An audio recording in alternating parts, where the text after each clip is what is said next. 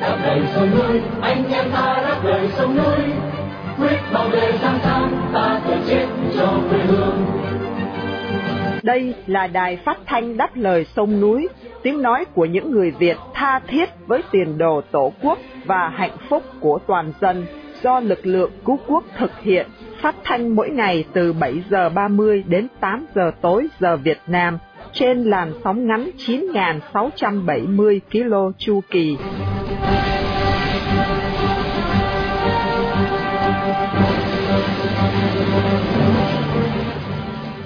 Minh Nguyệt xin kính chào quý thính giả. Hôm nay thứ Tư, ngày 20 tháng 9 năm 2023 và đây là buổi phát thanh lần thứ 4512 của Đài Đáp Lời Sông Núi. Mở đầu chương trình là phần tin tức như thường lệ, tiếp nối là chuyên mục câu chuyện thời sự. Hôm nay mời quý thính giả tiếp tục theo dõi cuộc phỏng vấn ông Ngô Văn Dũng, một tù nhân lương tâm vừa được phóng thích sau 5 năm bị giam cầm trong chốn lao tù cộng sản. Giữa chương trình là chuyên mục chuyện nước non mình và sau cùng là một bình luận thường xuyên để chấm dứt chương trình tối nay. Đặc biệt, chương trình phát thanh hôm nay được sự bảo trợ của đơn vị New South Wales và thân hữu tại Úc Châu trong danh sách lịch vàng 365 ngày năm 2023. Đồng thời để vinh danh ông Lưu Văn Vịnh, một người Việt đang bị giam cầm trong ngục tù Cộng sản.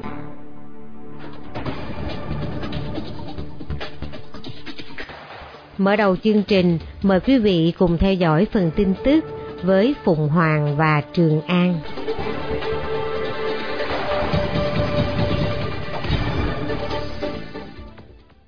Đài Loan siết chặt thị thực điện tử đối với du khách Việt Nam.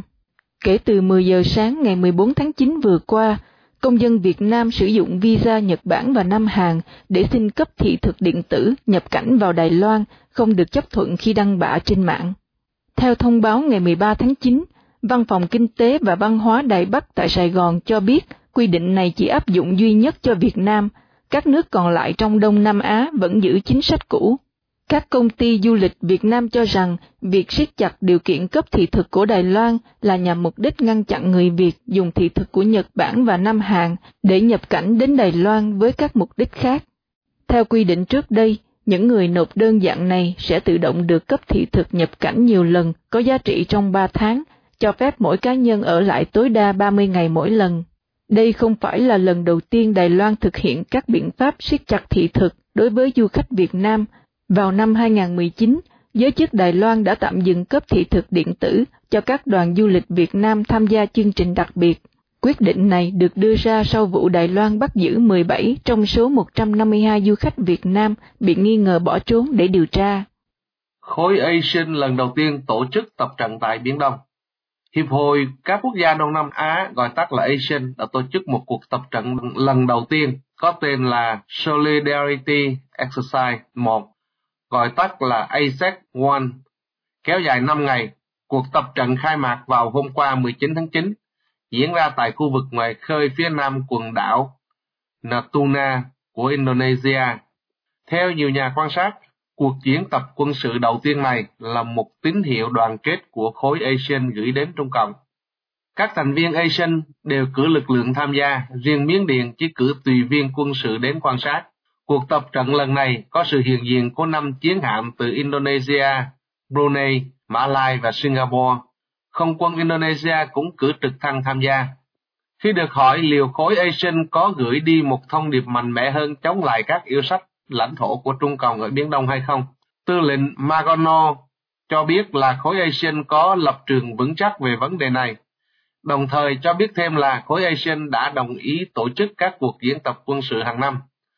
Trong tương lai, cuộc diễn tập sẽ được mở rộng hơn với các cuộc tập trận toàn diện với sự tham gia của Hải lục không quân.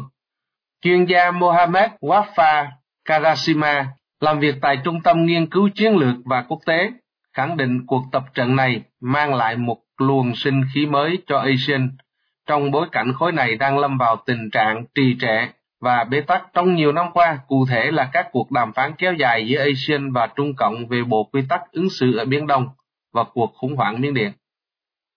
Nga vừa mất thêm hai đại tá, nâng con số cấp tá tử trận lên vài trăm. vừa có thêm một đại tá nhảy dù của quân Nga tử trận ở miền đông Ukraine, chỉ một thời gian ngắn sau khi một đồng cấp của ông này bị thiệt mạng. Đại tá Andrei Konraskin bị tử trận ở tuổi 44 tại làng Andrivka, phía nam Bắc Mút vào cuối tuần qua. Tin này được tư lệnh phó đội cận vệ Rosvadia xác nhận trên mạng vào ngày 17 tháng 9. Dường như phía Nga đang phải tung vào trận nhiều đơn vị nhảy dù tinh nhuệ để cầm chân quân Ukraine đang trên đà phản công ở phía tây nam nước họ. Giới báo chí Ukraine và Tây phương cho rằng khoảng 10.000 lính dù Nga đã được đưa vào chiến trường, thay thế giới bộ binh ở các điểm trọng yếu trên tuyến phòng thủ của Nga ở Tây Nam Ukraine. Ông Kondrashkin là trung đoàn trưởng trung đoàn dù số 31 và là sĩ quan cấp tá chết trận mới nhất sau khi đại tá Vasily Popov, 38 tuổi bị giết cũng trên lãnh thổ Ukraine trước đó. Ông Popov là lữ đoàn trưởng lữ đoàn dù 247 và mới lên chức vào khoảng tháng 8 năm ngoái. Người tiền nhiệm của ông, đại tá Konstantin Zizetsky đã tử trận vào mùa xuân năm 2022. Trang Top Cargo 200 chuyên theo dõi số thương vong trong cấp chỉ huy của quân Nga ở Ukraine cho biết là có hơn 450 thiếu tá, gần 250 trung tá và khoảng 100 đại tá của Nga đã thiệt mạng trong cuộc chiến ở Ukraine. Ấn Độ phủ nhận vụ sát hại thủ lãnh người Sikh ở Canada. Thủ tướng Canada Justin Trudeau cho biết chính phủ ông đang tích cực theo đuổi các cáo buộc đáng tin cậy là đặc vụ Ấn Độ có liên quan trong vụ sát hại một thủ lãnh phe ly khai người Sikh, điều mà Ấn Độ bác bỏ là vô lý. Cuộc tranh chấp này dán một đòn mới vào mối quan hệ ngoại giao vốn đã rạn nứt trong nhiều năm. Theo đó thì Ấn Độ không hài lòng về hoạt động ly khai của người Sikh ở Canada. Hiện Ấn Độ cũng mạnh mẽ chỉ trích các mối quan hệ thương mại giữa hai nước bị đóng băng vào tuần trước. Mỗi nước cũng trục xuất một nhà ngoại giao của nước kia Canada trục xuất nhân viên tình báo hàng đầu của Ấn Độ, trong khi New Delhi đáp trả bằng cách yêu cầu một nhà ngoại giao Canada có 5 ngày phải rời khỏi Ấn Độ. Ông Trudeau nói với Quốc hội vào hôm 18 tháng 9 là bất cứ sự liên quan nào của chính phủ nước ngoài đến vụ sát hại của một công dân Canada đều là sự vi phạm chủ quyền không thể chấp nhận được. Ông Trudeau ám chỉ đến ông Hadip Singh Nijja, 45 tuổi, bị bắn chết bên ngoài một ngôi đền của người Sikh vào ngày 18 tháng 6 ở vùng Surrey thuộc ngoài ô Vancouver có đông người theo đạo Sikh. Ba năm sau khi Ấn Độ coi ông này là kẻ khủng bố, ông Nicha là người ủng hộ quê hương của người Sikh là một quốc gia độc lập, được gọi là Khalistan ở tiểu bang Punjab thuộc phía bắc Ấn Độ, nơi khai sinh đạo Sikh.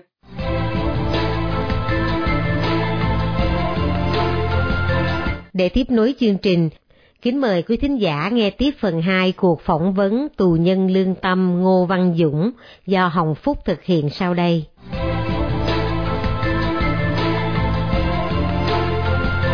À, dạ thưa anh, gần đây thì Tổng thống Hoa Kỳ Joe Biden có làm một chuyến du hành qua Việt Nam. Thế đồng thời với chuyến du hành này thì nhà cầm quyền Cộng sản Việt Nam đã phóng thích một số đông tù nhân lương tâm người Việt Nam trước cả thời gian mãn hạn tù. Dạ thưa anh, anh đánh giá như thế nào về chuyến đi Việt Nam của Tổng thống Hoa Kỳ, thưa anh? Tôi ở trong tù thì à, cái phòng tôi ở là họ cũng có TV cho nên tôi cũng xem được cái chương trình mà ông Tổng thống à, Joe Biden à, nói chuyện với tổng bí thư ờ, là ông trọng á, nói chung là là tiếp, mà tổng thống Joe Biden á, thì tôi cũng nghe lời ông nói là, một câu nói là ông tôn trọng cái quyền con người. Và thực sự tôi cũng ước mơ, mong muốn rằng là được câu nói đó đó cũng giống như là Việt Nam là thành viên của của nhân quyền.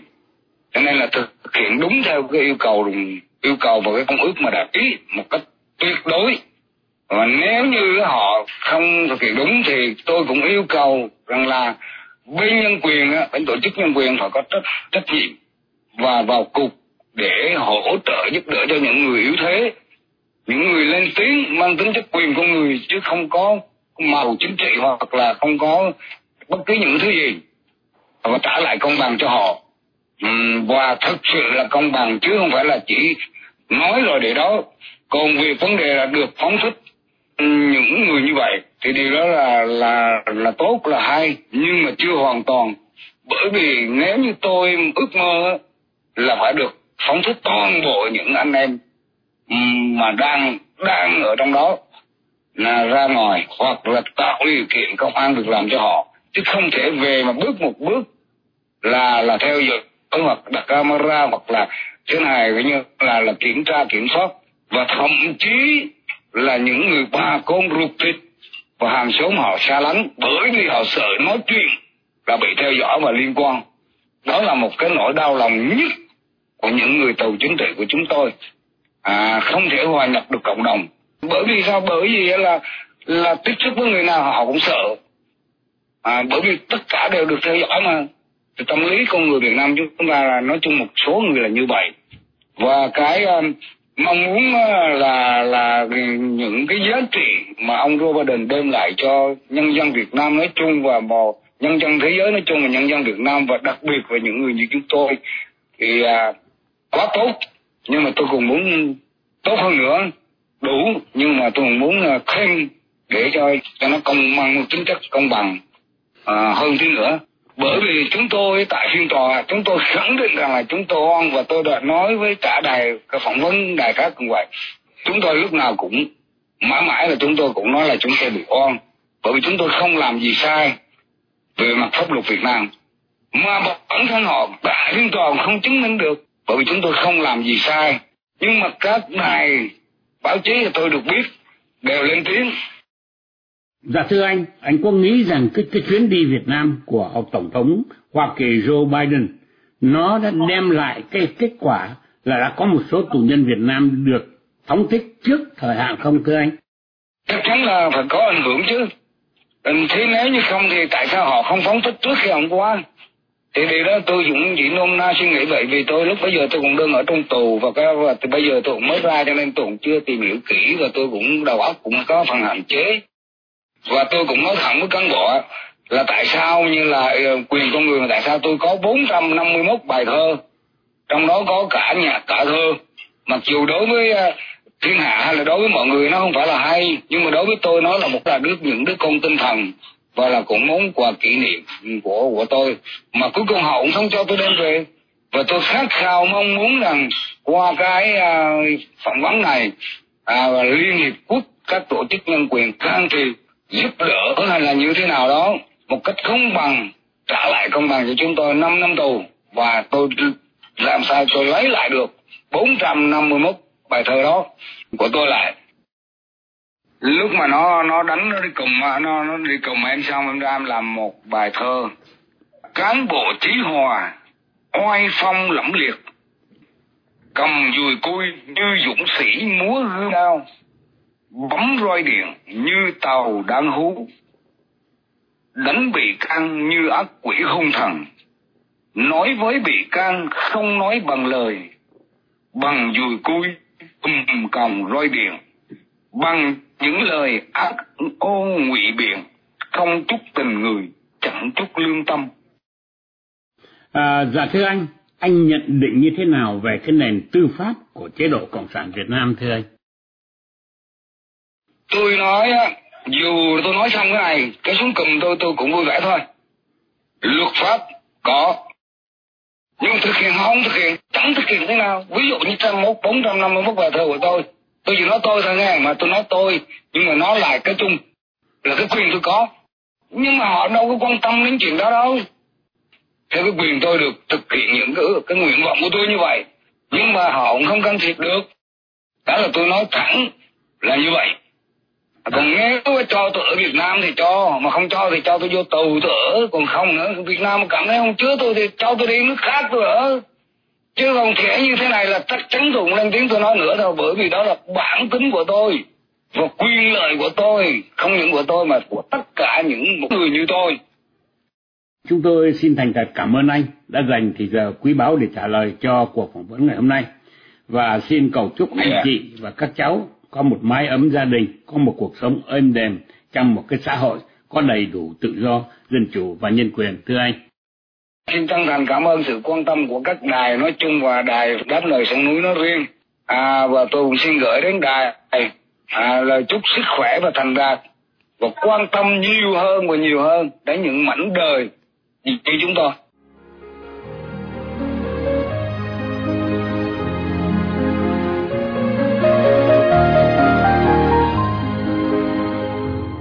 Kính thưa quý thính giả, chỉ có trong chế độ Cộng sản Việt Nam mới có những con người thiếu học vấn nhưng có cơ hội nắm quyền cai trị dân chúng mà thấy rõ qua cách cư xử đầy thảm họa của Bộ trưởng các bộ, nhất là Bộ Văn hóa mới đây. Trong tiết mục chuyện nước non mình, mời quý vị nghe bài viết Thảm họa văn hóa của Phạm Đình Trọng sẽ được Vân Hà trình bày để tiếp nối chương trình tối hôm nay.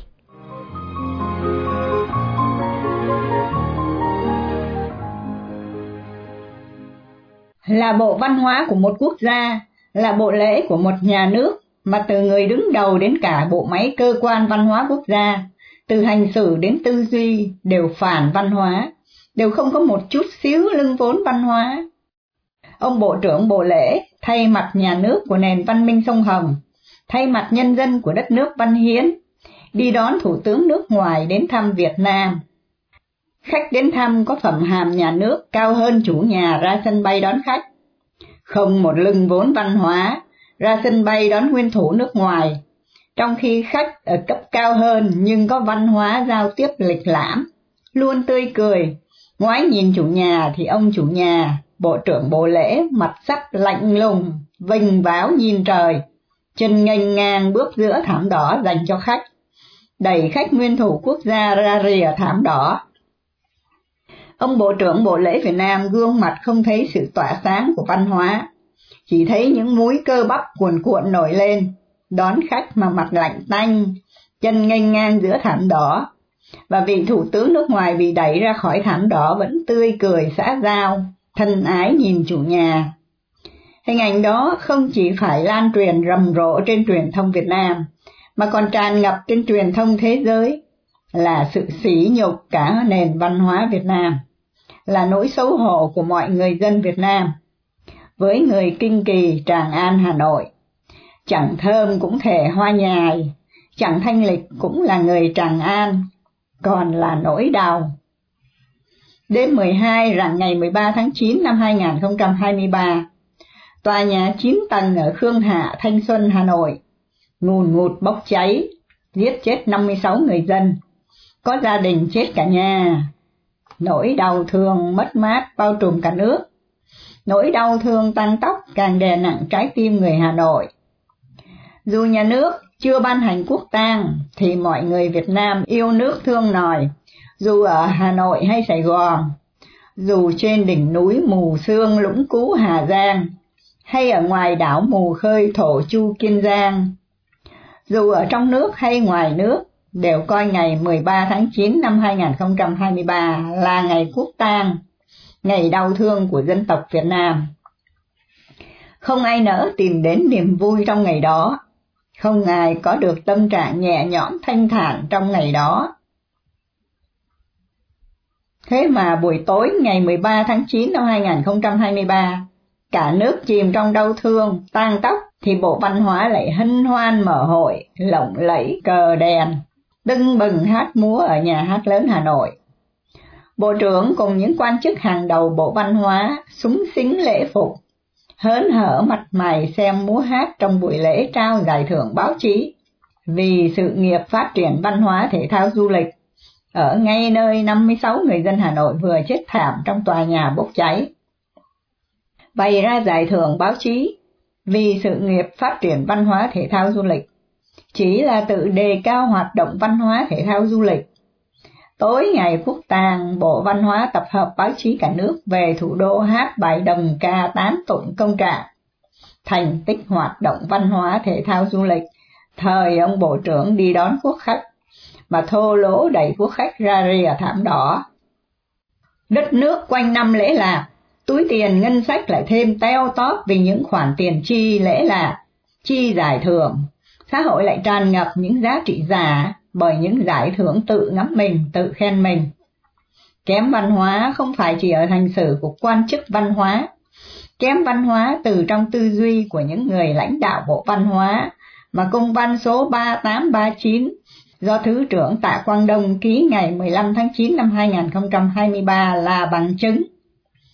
Loài người đã đi qua văn minh công nghiệp, bước vào văn minh tiên học. Hai nền văn minh vĩ đại đã cho mỗi con người, dù chỉ là dân thường, đều có tư thế công dân, có nghĩa vụ công dân, có vai trò, có trách nhiệm, có tiếng nói với mọi diễn biến trong đời sống xã hội đất nước. Văn minh tin học còn cho con người tư thế loài người, nghĩa vụ loài người, có trách nhiệm lo toan mọi vụ việc, mọi vấn đề tác động đến đời sống con người, liên quan đến số phận con người. Người dân phải lên tiếng về những hành xử phản văn hóa, phản nhân văn của lãnh đạo Bộ Văn hóa là quyền và trách nhiệm công dân của người dân. Nhưng lãnh đạo Bộ Văn hóa, Thể thao và Du lịch vẫn tư duy như thời Trung Cổ, coi người dân chỉ là bầy đàn nô lệ, chỉ biết chấp nhận và cam chịu, không có quyền công dân.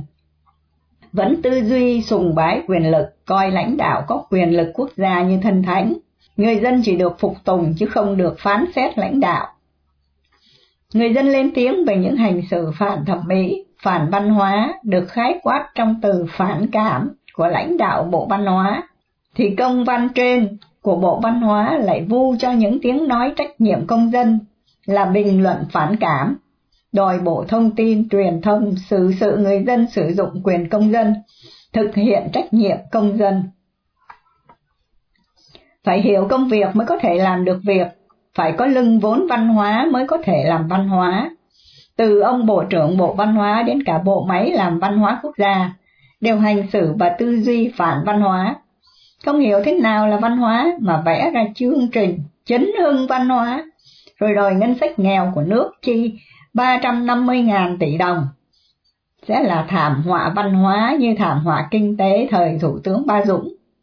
Không có lưng vốn về kinh tế cũng vung tiền chi hàng trăm ngàn tỷ tiền cho những quả đấm thép kinh tế để những tập đoàn Vinashin của Phạm Thanh Bình, tập đoàn Vinalai của Dương Chí Dũng rước về tàu hoa sen cũ nát, rước về u nổi chỉ là đống sắt vụn.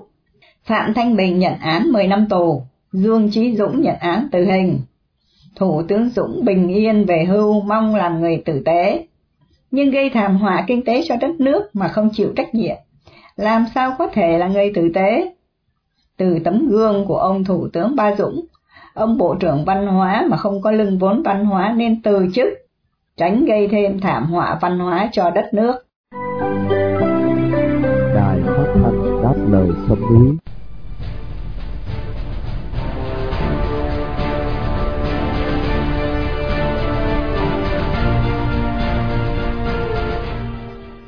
Kính thưa quý thính giả, sau nhiều thập niên lãnh đạo đất nước, Đảng Cộng sản Việt Nam đã sản sinh được nhiều thế hệ cán bộ tham ô và vô văn hóa, hầu lãnh đạo quốc sách chứng hưng văn hóa cho dân tộc. Mời quý thính giả nghe phần bình luận của Gió Bất với tựa đề Trước khi chứng hưng văn hóa, quan chức cần phục hồi nhân tính sẽ được Vân Khanh trình bày để kết thúc chương trình phát thanh của Đài Đáp Lời Sông Núi tối hôm nay.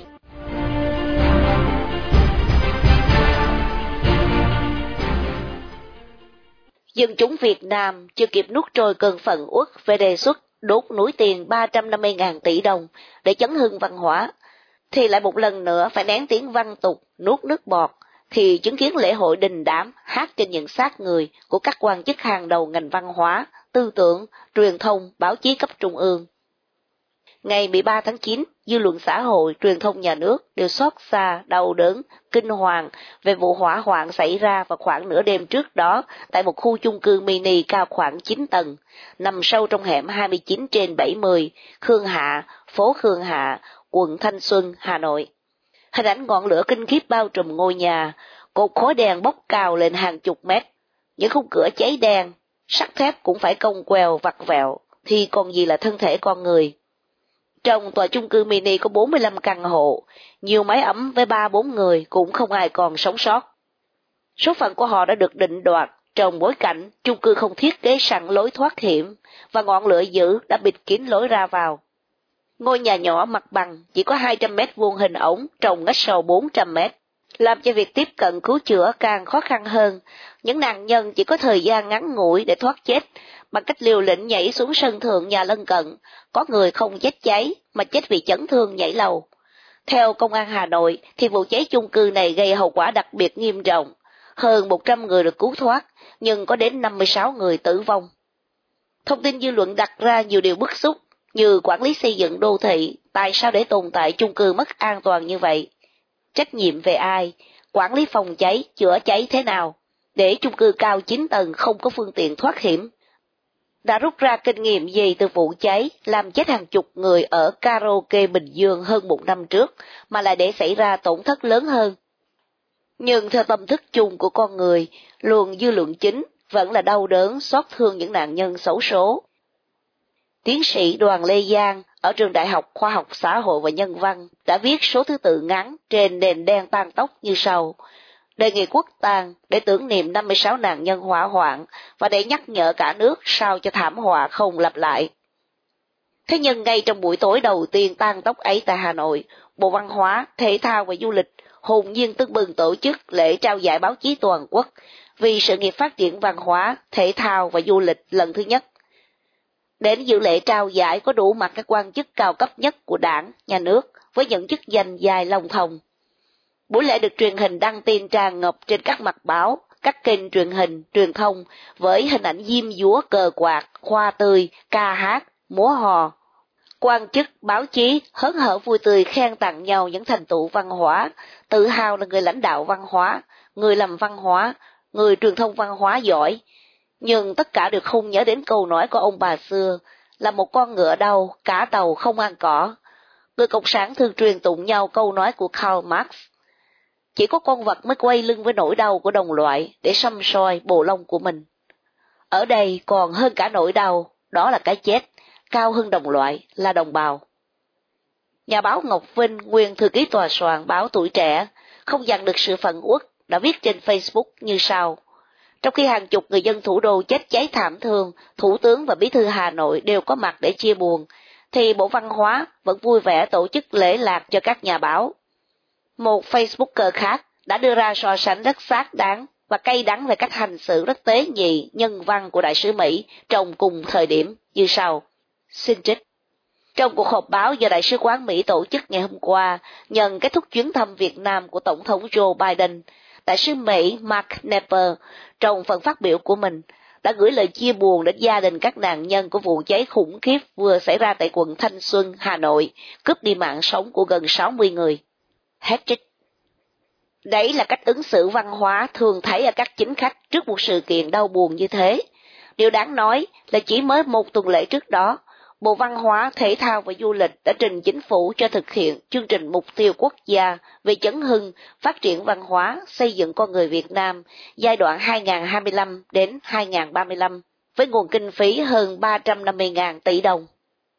Vượt lên trên cách đốt tiền lẻ vài ngàn tỷ để xây tượng đài, cổng chào, nhà hát của người tiền nhiệm. Bộ trưởng Nguyễn Văn Hùng đã sáng tạo đốt tiền sĩ từng núi, từng dãy núi tiền với chương trình tổng thể quốc gia như đến năm 2030 có 100% đơn vị hành chánh cấp tỉnh có đủ 3 loại hình thiết chế văn hóa như trung tâm văn hóa hay trung tâm nghệ thuật, bảo tàng, thư viện.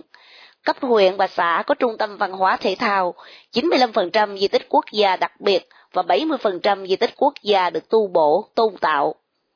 Xin miễn bàn về tính hữu ích và khả thi của chương trình chấn hưng văn hóa đó, không bỏ bóng, đá người, nhưng phải áp dụng đúng lý luận của đảng đệ bàn Xưa này đảng thường nêu khẩu hiệu, không thể xây dựng chủ nghĩa xã hội nếu không có con người mới xã hội chủ nghĩa. Tương tự, không thể chấn hưng văn hóa bởi những con người lãnh đạo thiếu văn hóa. Văn hóa bao hàm nghĩa rất rộng và căn bản nhất không thể thiếu, chính là nhân tính. Qua cách ứng xử phi nhân bất nghĩa vừa rồi, khoan hãy nói đến chấn hưng văn hóa dân tộc. Không riêng ông Bộ trưởng Hùng mà tất cả các quan chức đã tham dự lễ hội hát trên những xác người vừa qua cần được đưa vào trường phục hồi nhân tính, tương tự như cách đã đưa những cô gái bán trôn nuôi miệng vào trường phục hồi nhân phẩm.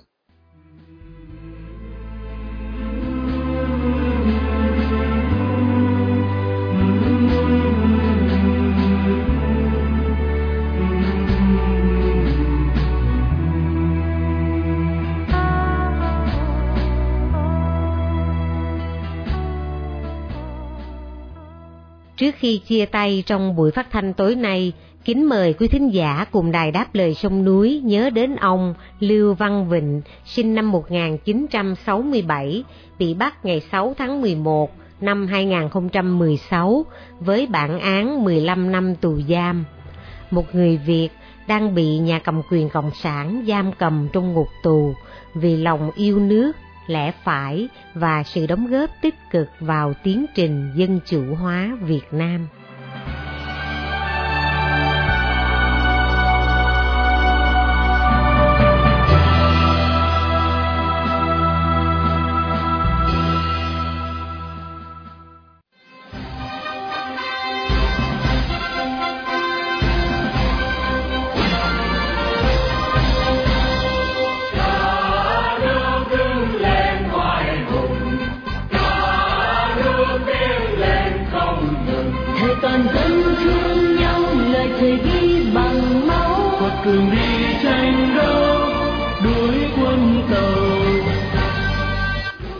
Chương trình phát thanh đáp lời sông núi hôm nay đến đây là chấm dứt.